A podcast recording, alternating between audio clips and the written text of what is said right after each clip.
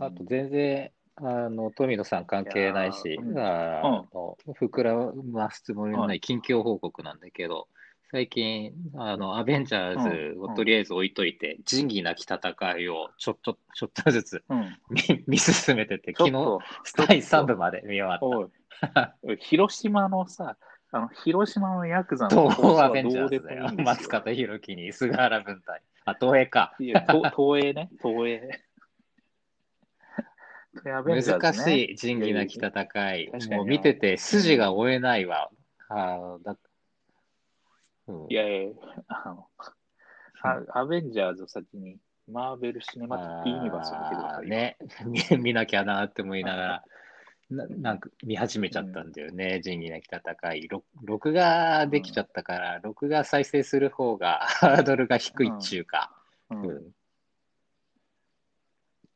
仁義なき戦い。仁義なき戦い、あれ、普通に見てて、筋追える、僕追えないんだよね。え、え、あの物が 物語の展開がよくわかんないっていうか、誰と誰がどういう理由で対立しててっていう、ストーリーが、ストーリーがわかんなくなる。どういうこと？なんか、ね、そうなの。横に世代みたいな僕そん、そんなにリテラシー低い人なつもりはないんだけど、追えないから、もう、ウィキペディアで仁義なたなき戦いのあらすじを参照しながら。え、どういうこと？ヤヤクザの風習がわかんないってこと？その杯を当てるとかそそういれはうなんとなくわかるよ。力関係のパワーバランスの変化がまあそうそう、パワーバランスの変化がもう、第2部、第3部になると、もう全然追えない、内本組がどうとか、大阪の神話会がどうとか。うん、ああ、まあね。確かに昔のやつって、今だったら多分、きっと、このうん。なんとか組のやつらは、なんとなく、ちょっと赤っぽいシャツとか、こう衣装の中に赤っぽいものを入れるとか、こっちの組はファッションをこういうので統一してるとか、そういうルールを作ってうんやってたりとするから分かりやすいけど、う。ウィキペディアであらすじ見てるるの。あらすじ理解す、その読んで理解するだけで大変だからね。うん。うん。いや、じゃあ、じゃあ MCU ね、そっちの方が絶対理解はしやすい。そのさ、分かりにくいんだったらさ、いや、今、ワンダービジョンとは大変でもワンダービジョンも結局 MCU 見た人のご褒美要素とかあるんでしょ、うん、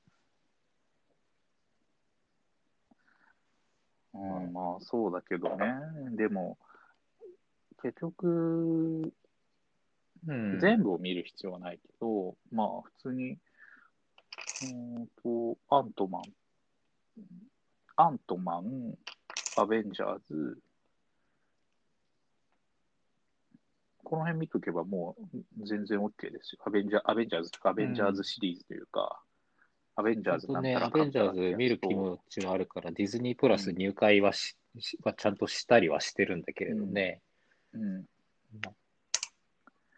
いや、今本当にワンダービジョンは、今、オンタイムで見ないとやばいって感じですよ。もう大変なことをね、ぶっ込んでますよ、もう。なんか、大メジャーが一番尖ってるみたいなことの極致をやってるから、すごいなっていう。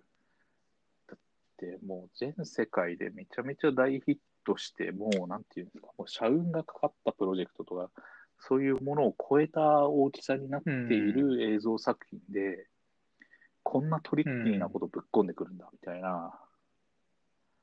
いや、なんかもう、絶対役員会議でおじさんとかが絶対反対するでしょ、みたいなアイデアが、そのアイデアって MCU 見てなくても感じられるものなの？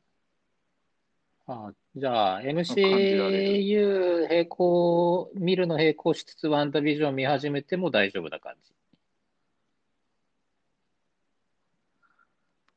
あーまあ、そうだね。でも、まあ、でも、みまあ、アベンジャーズの、なんていうの、本線っていうか、うん縦軸は一個見といた方がいいと思う。まあ、だから、まあ、ワンダとビジョンが出てるやつは見とい。ビジョンってキャラクターの名前なのか。だから、アベン、キャラクターの名前。だから、まあでも、ワンダが出てるやつだね。えっと、えっと、アベンジャーズ・エイジ・オブ・ウルトロアメコミで言うと何に出ン。てる人なの、あの、スカえーえスカーレット・ウィッ全然チ、知らないや。赤い女の子。うんなんかテレキネシスを使う女の子。女性キャラクターで、だから、あの、アベンジャーズ・エイジ・オブ・ウルトロン、シビル・ウォー、で、インフィニティ・ウォーとエンドゲームかな。この4本見なるほ見たら、まあ、ついていける。じゃあ、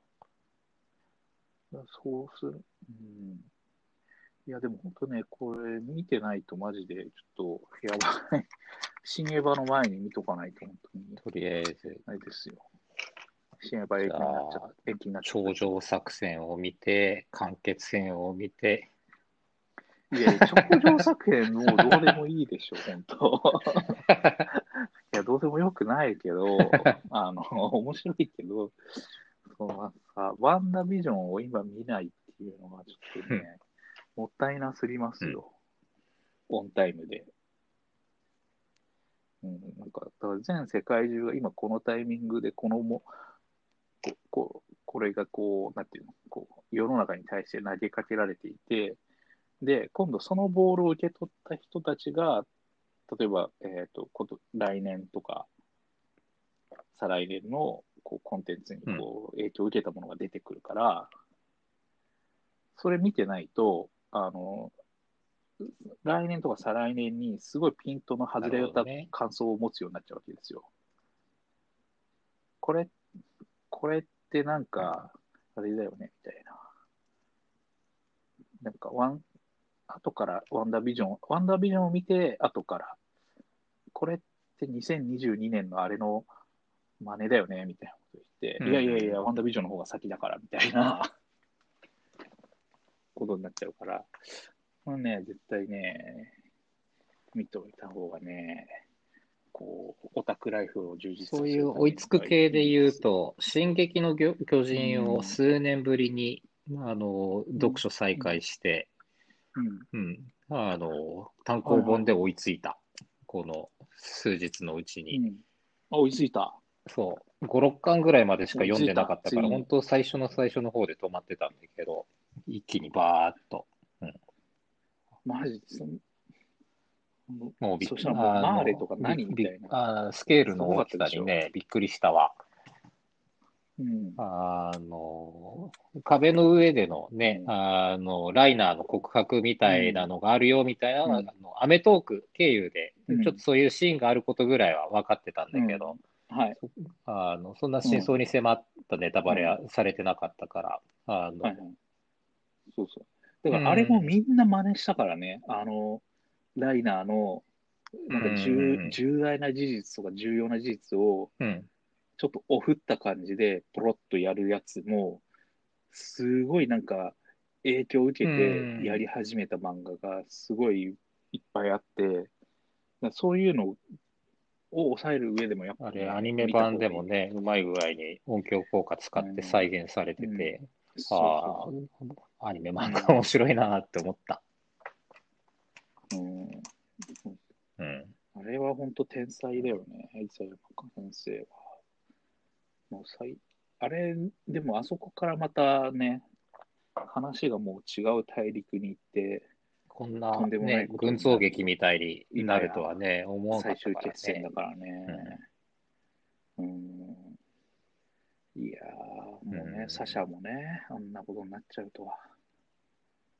まあなんか、サシャはちょっとこう、弓矢の、とこう、あ、この人はもう役割がもしかして終わっちゃったんじゃないかって感じがして、あうん死んだら嫌だな、死んだら嫌だなって思ってたら、なんか本当になっちゃって悲しかったけど、なんか、ね、子黒人キャラがあんまりいないんだよね、進撃の巨人ね。うん400本ぐらいしか。確かに。ね。うんアズマビトはいるのにね。